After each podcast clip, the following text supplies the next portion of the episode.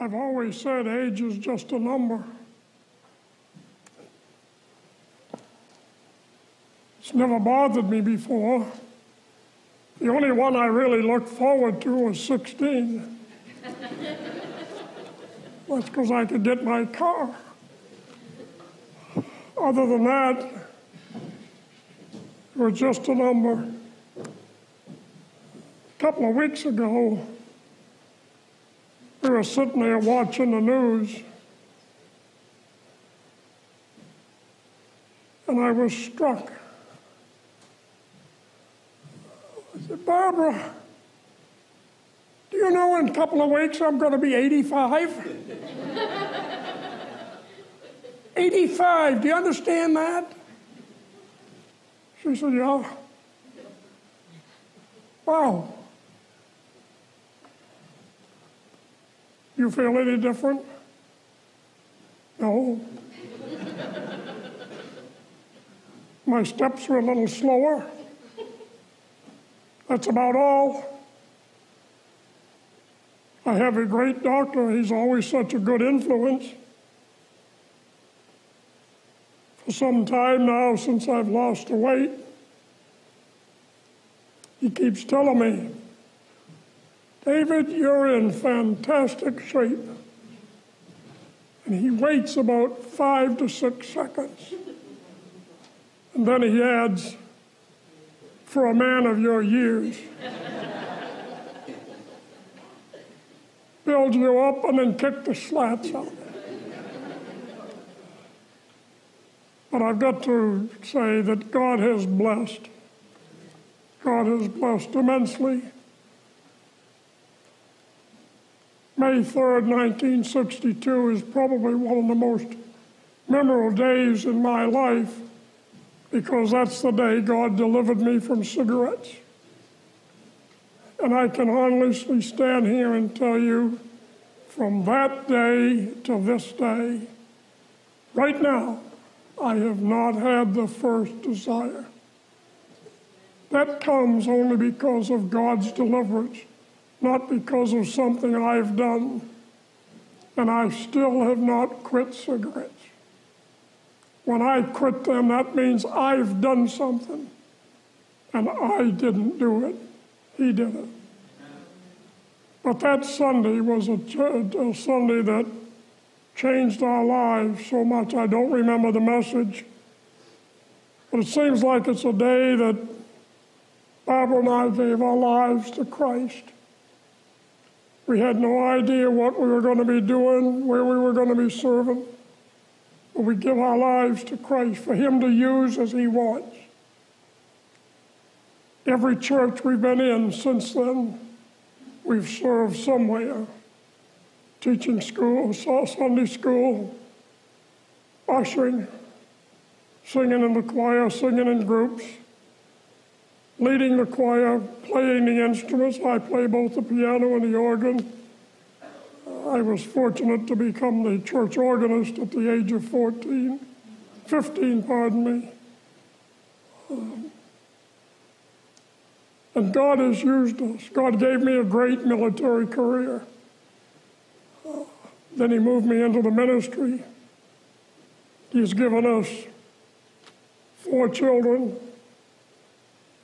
He's given us 11 grandchildren. He's given us 11 great grandchildren. My other grandson that's here, Jeremy, and his wife are about to give us number 12, great grandchildren.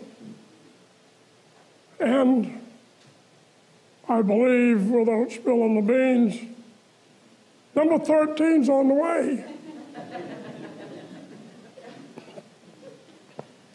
the psalmist has written, The children are a heritage of God. Blessed is the man that hath his quiver full. Oh God, my quiver overfloweth. But I love every one of them. They are a joy to this old heart. even though I have trouble getting along with Jack. After all this time, he's finally, he came over and took my hand Friday night, and I said, Whew, what did I do to deserve this? We're going to get along, I'll tell you.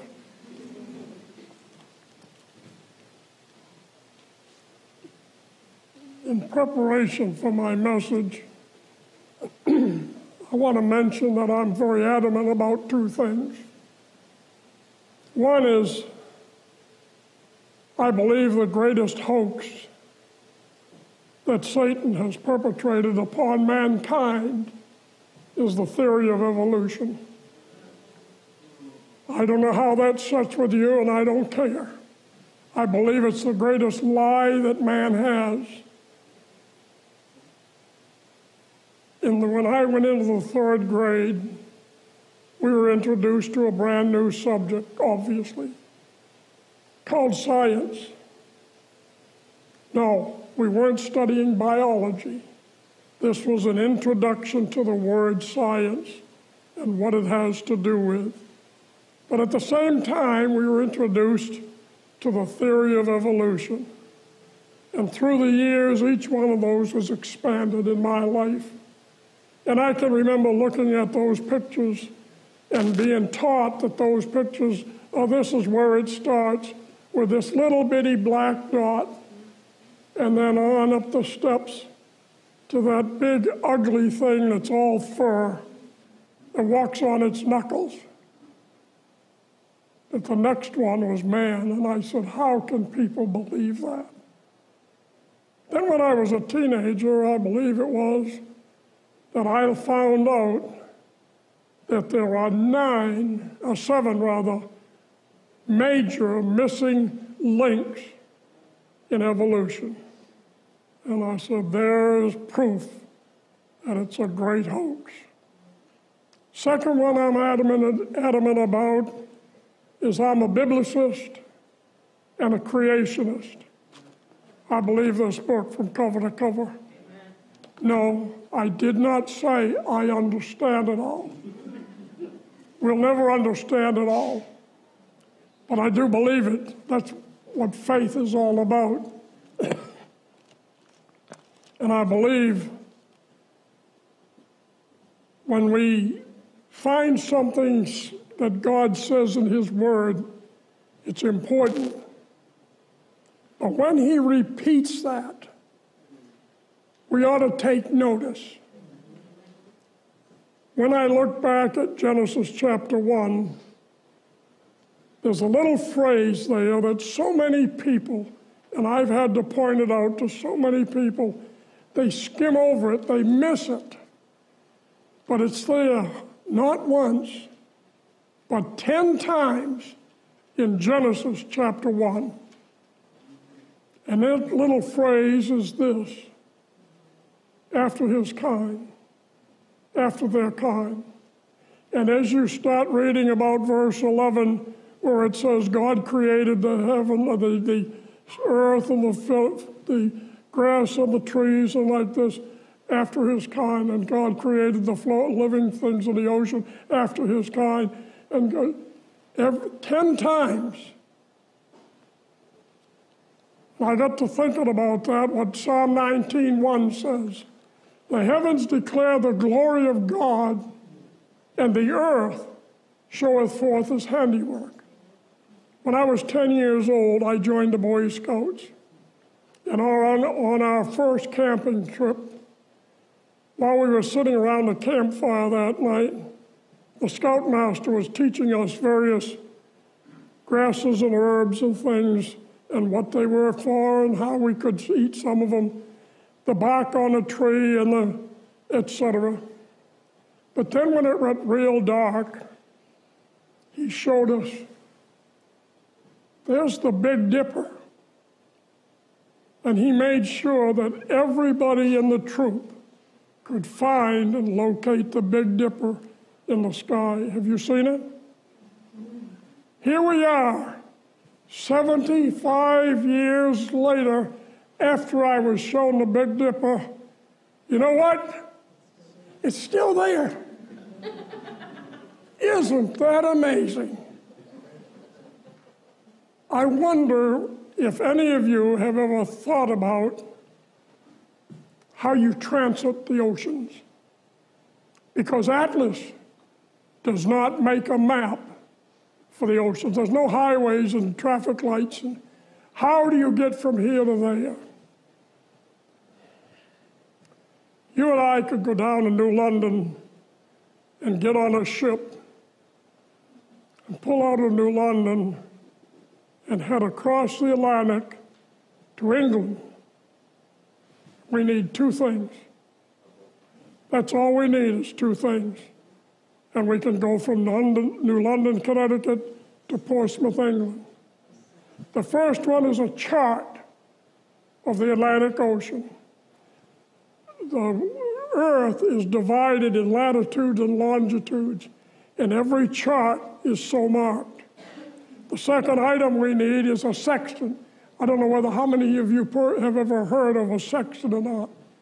S E X T A N T. It's a scientific e- equipment that even Columbus used. What's it for? It's for the night when you can look through the prisms at the horizon and the stars, and you can take the reading and come to the chart, put it on the chart within five feet of where you are on planet Earth. Why? Because of the stars. Ah. What does that tell you about that? The Big Dipper's still there. The stars are still in their place so that we can navigate the oceans. What does that tell you? It tells me that there's order up there. A Big Bang is going to give you that order. Then I look around and Psalm 19:1 says, The earth showeth forth those handiwork. Oh, go back to chapter 1 in that phrase, after his kind, after their kind. You realize that oak trees still produce oak trees? Maple trees still produce maple trees? Apple trees still grow apples, not oranges? How about gorillas still produce gorillas? Elephants still produce elephants. After his kind is what Genesis says. The earth shows forth his handiwork. If that isn't proof to you, I don't know what is. To me, that blows theory of evolution right out the window. That's why I stand upon this word. That's why I trust that what God is. Let me just give you one, because this is this really was important to me. In 1989, we had a Christian school here pastor was on staff at the time before he went out to Illinois to go to school. And our grandson Jeremy, well, I think Jeremy was 12 at the time. We went over to get the phone books to distribute for East Longmeadow. When I came back with the bus, coming down the hallway, I was bouncing off the wall. I asked one of the high schoolers to get me a chair. I sat down in that chair and I couldn't move. Pastor and two of the men put me in the back of the car and took me to Ludlow Hospital. The doctor said I was having a massive heart attack. He told the family they didn't expect me to see the sunrise the next morning. I don't know who made the first phone call. But I knew at that time probably 60 or more pastors in New England. But when pastors hear something like that, they start making the phone calls. And I had cards. I don't remember them come, Barbara bringing them to the hospital. But I had cards from Florida and Texas and California and all over New England, all, all over the place. And one commonality of those cards was this I'm praying for you. My church is praying for you. We are praying for you. I'm standing here today not because of the medicine that we have today, not because of the expertise of doctors, but because there is a God in heaven. And that God answers prayer. With that in mind, I'd like to go. Ooh, we've only got about an hour and a half left. She told, I, told some of the people at the gym I would be preaching today. Friday they were talking to me about it, and I, told, I said, Pastor's, I'm upset with him. He's only given me two hours. Amy looked, at her mouth was wide open. You what? yeah, he's only given me two hours. Is that the whole sermon? I said, no, that's just me. Anyway,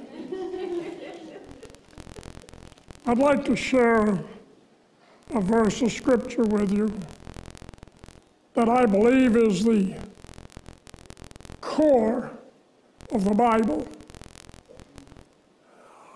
I've said these others to prep our going into John 3:16. If you'll understand, I use the King James not because I think it's the only one that's available, but because I particularly like the language of the King James. I find it very intriguing, very interesting. So uh, bear with me as we go into that verse, and I've called this verse the greatest. We have to be careful when we use a word like that. And I often say words are so very important. Because when we use the word greatest, it needs, needs, needs to be, have some meaning. For instance, the Red Sox was the greatest, were the greatest baseball team last year. Are they going to repeat this year? Only if they play in the Dodgers.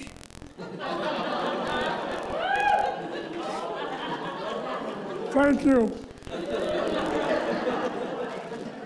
Oh, by the way, the Patriots were the greatest football team last year. Are they going to repeat? Yes. Only if they play the Rams. oh, it's my turn to have fun. But as we look at John 3:16 and the greatest, I find these to be the greatest all the way back, all the way now, and into the future. Number one, for God, I find this to be the greatest lover. I've chosen that word because of the context of the verse. I could also use the word personality. And I got thinking about that word personality. Did you ever try to define certain words? Because you were you use the word personality now and then. But what do you mean by that? She has a bubbly personality. He has a mean personality. What do you mean? How is that displayed? When I use the greatest lover, how does, how does that equate? Does the Bible have anything to say to explain what these words are? Well, how about the psalmist when he said, God said, I will guide thee with mine eye. When we were in Puerto Rico, our pastor had four children, all girls. In every service, they sat right there on that pew. At that time, the oldest one was 10. In those three years, I never heard the pastor speak to those girls. Their t- attention span is about 2 to 2.3 microseconds. And as little girls, they get to giggling and poking each other I said, Pastor never spoke. He just stopped. All's quiet on the Western Front. When you come to Genesis, Genesis tells us in the cool of the evening, God came down and walked in the garden with Adam and Eve. He spoke audibly to them. Did they understand that? Well, what, what about Cain? He came to Cain and said, Where's your brother? Did Cain hear him? He must have because he said, What, am I my, bro- my brother's keeper? He spoke to Adam, I mean to Abraham. Three times he told Abraham he and Sarah would have a child.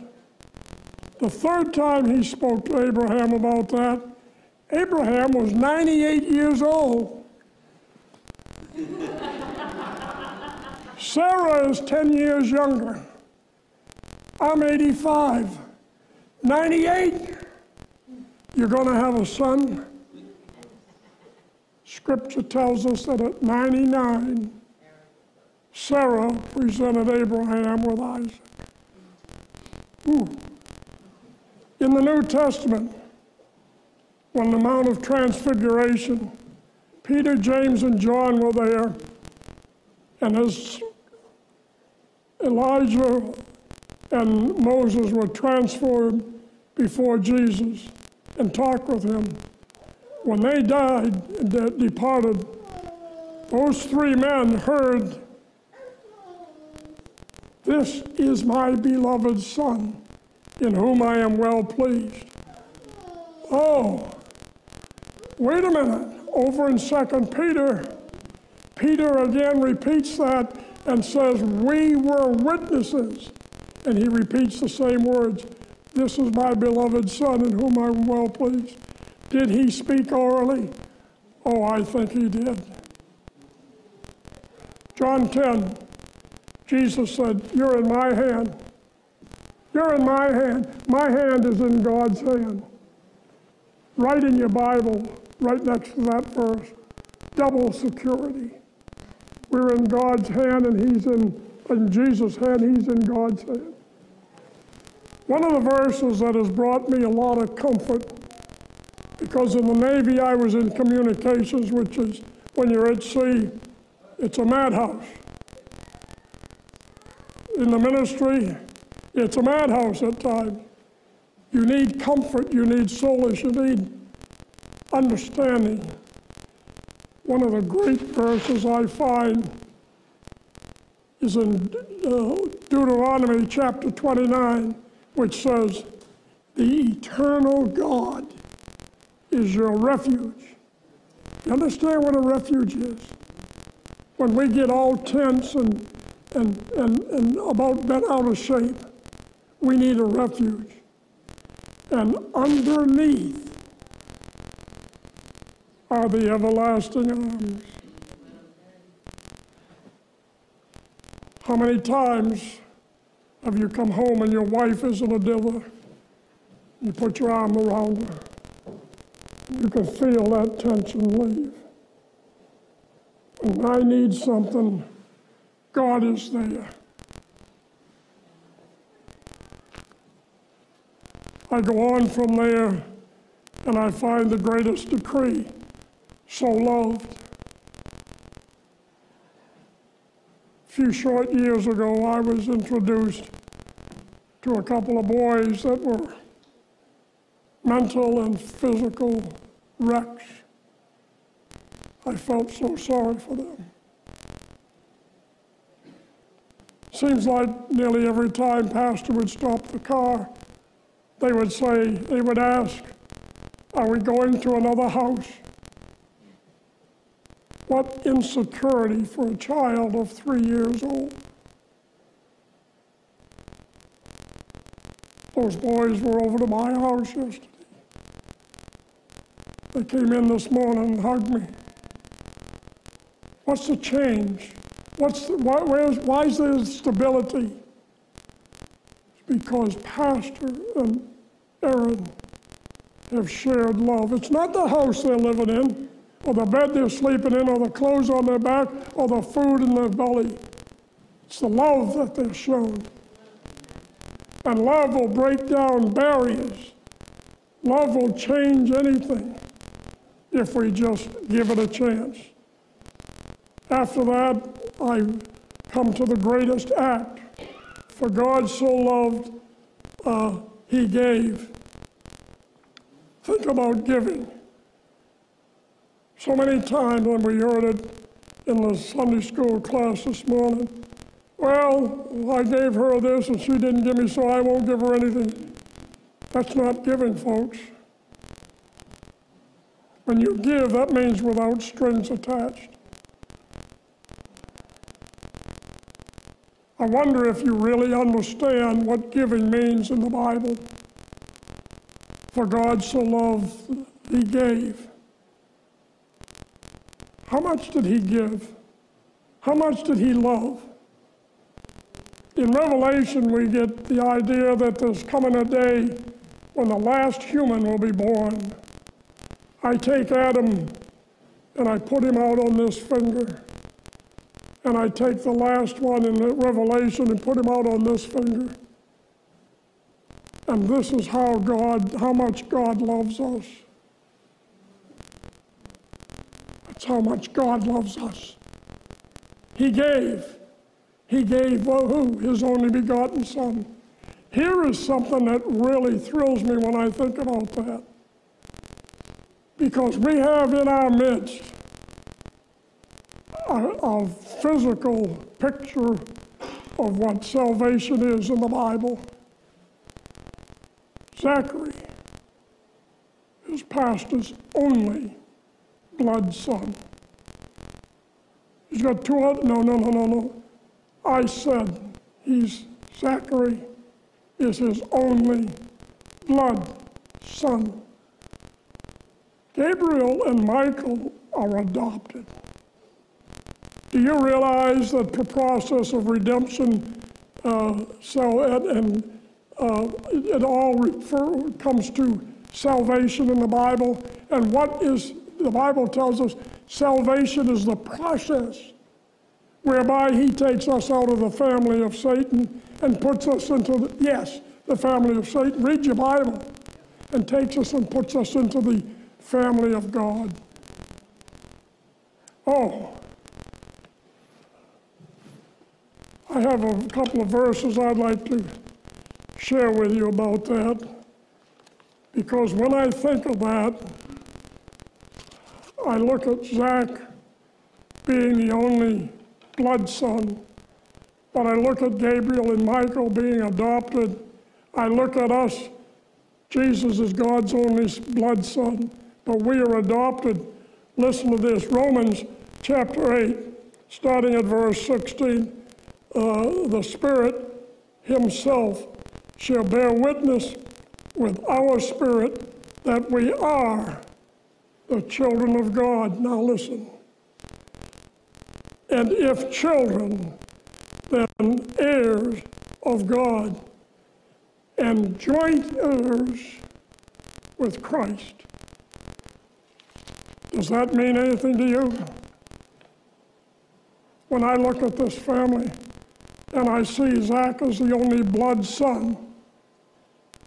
But because of the process of adoption, Gabriel and Michael are now in the Son, co heirs or joint heirs rather, with Zach, which tells me in that same manner, when we get saved, when we ask Jesus Christ to come into our heart and save us, we become joint heirs with Christ. That ought to make your socks run up. Ought to throw you right to your toes. I mean, to think that we're not just going to heaven, we're going to be joint heirs with Jesus Christ. Amen. Think about that. Oh, you don't really mean that. Oh, I guess I don't. But it's in here. It's the same book that tells me about God's creation. It's the same book that tells me the oak tree still bears oaks.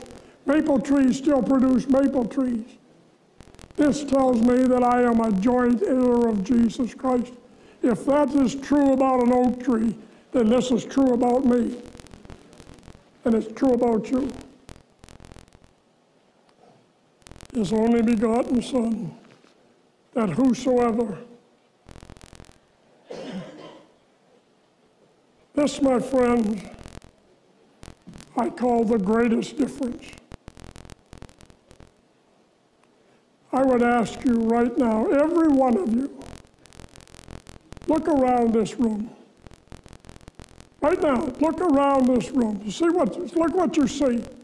Please, look around.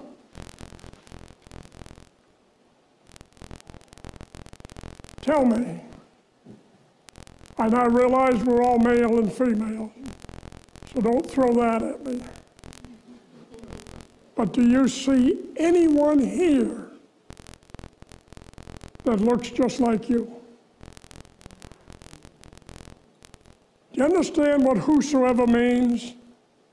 It is the greatest difference. And why that is so important, I've been told by so many people down through the years I'm too bad to be saved.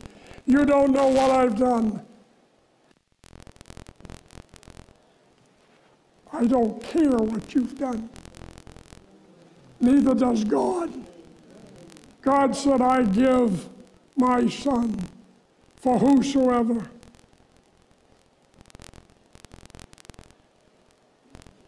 It's in your power, whether you accept it or not.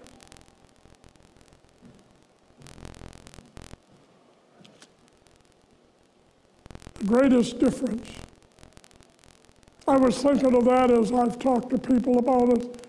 And when they've told me they're such a bad sinner, I said, when Israel went into, sent the spies into uh, Jericho, who kept them? Who hid them? A woman by the name of Rahab. What was her shall we say, business. She's known as Rahab the harlot. When you come to Kings and Psalm, you'll, you'll find King David at about the age of 45, he gazed upon Bathsheba as she was taking a bath. And to me, he forced her I believe that's the way Scripture reads, that's the way I get it. But also, he committed adultery. And when his, her husband wouldn't do what he wanted, premeditatedly, he had Uriah killed. I go on over to the New Testament, and there I find a Jew that at the time was the most feared and most hated Jew of the first century. His name was Saul of Tarshish. And one day on the road to Damascus, with orders to get more, to capture more people that called themselves Christians, he would put them in chains and ropes and bring them back for sport for the Romans on that road, he was confronted with the claims of Christ. And he fell on his knees and he cried out, Oh, God, what would you have me to do?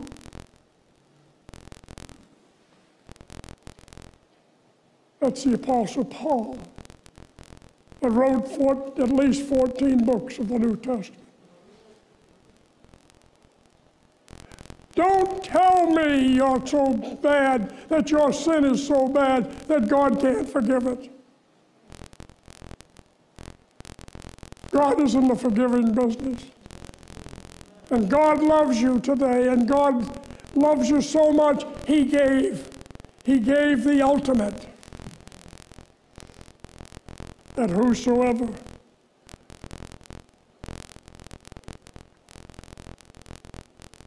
next word is believeth. And I call that the greatest simply, sim, simplicity. New Testament tells us we need to come to Christ as a little child.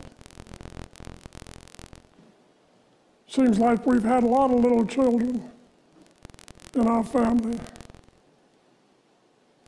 And I've seen every one of them. I saw Jack just uh, Friday with Mama.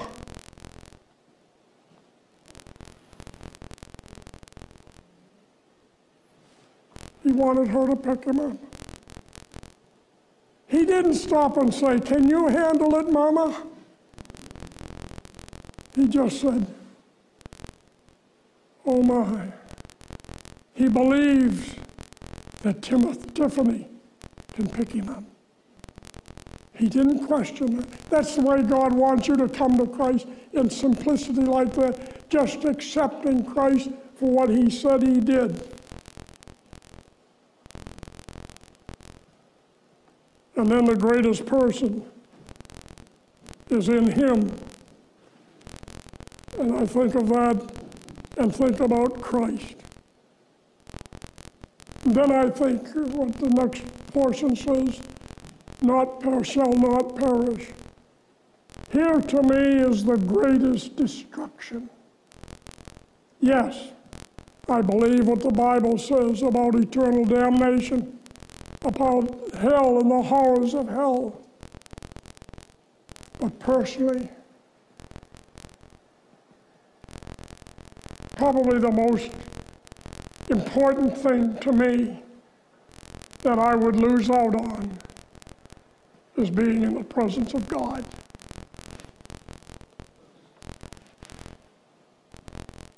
The greatest, the greatest.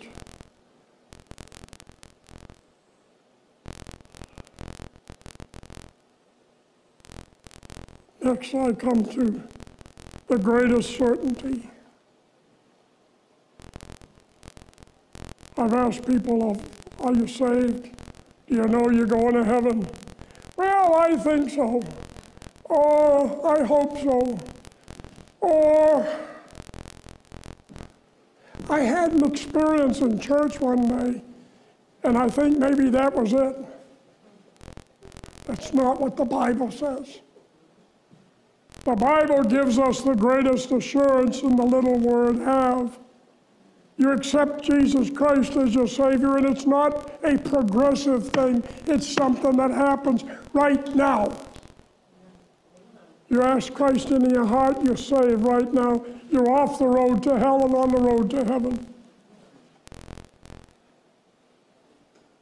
What a thrill that is to me to know that my sins are forgiven. To have the joy that if I do sin and I, that God knows, I come to Him and He forgives me.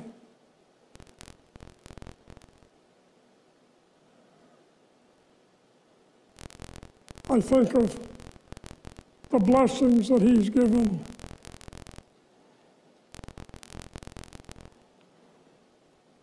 Think of the gifts that He's given me. And I thank Him that the most precious gift that God has given me is my salvation.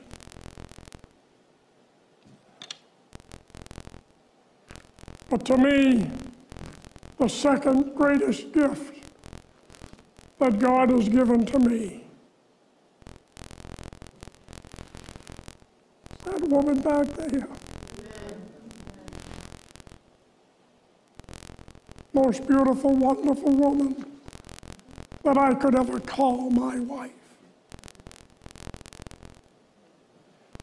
And I have the assurance that it's not just this life where we're going to be together because she too has accepted Christ as her Savior. And I am thrilled, I am overjoyed to think that for all eternity we'll be together.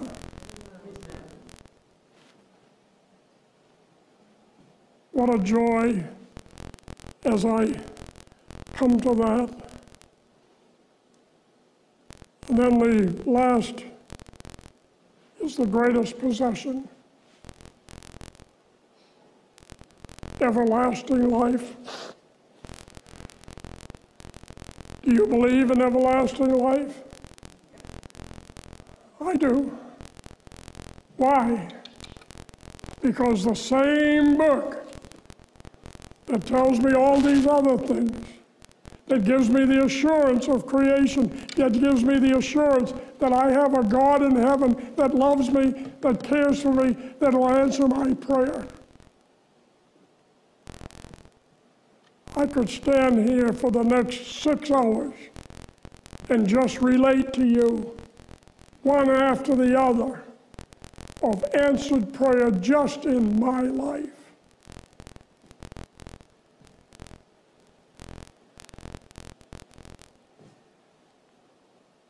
Have you experienced answered prayer? Do you know what it is to have God answer your prayer?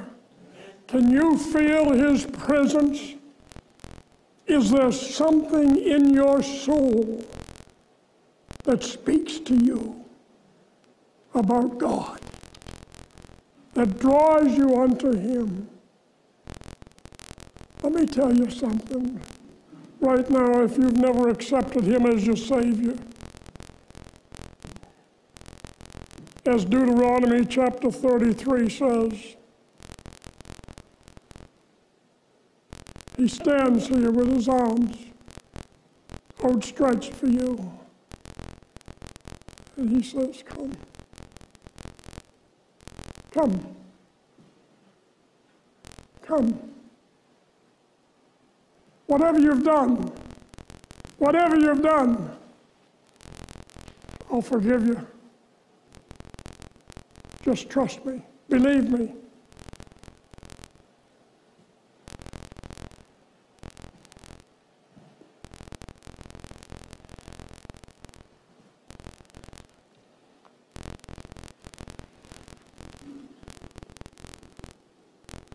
I thank God and praise Him every day for what He's given me.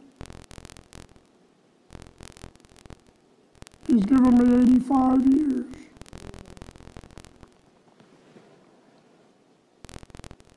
He's given me the opportunity to preach the gospel. but He's also given me the opportunity to accept Jesus Christ as my own personal Savior. Have you accepted Him as, uh, yourself? Do you know for sure right now that if you were to die, you'd go to heaven? If you don't have that assurance, I would ask you, come up and take Pastor by the hand and tell him you want that assurance. If you've never trusted him as your Savior, why don't trust him today? Reach out and take him by the hand. He's here for you right now. Pastor, would you take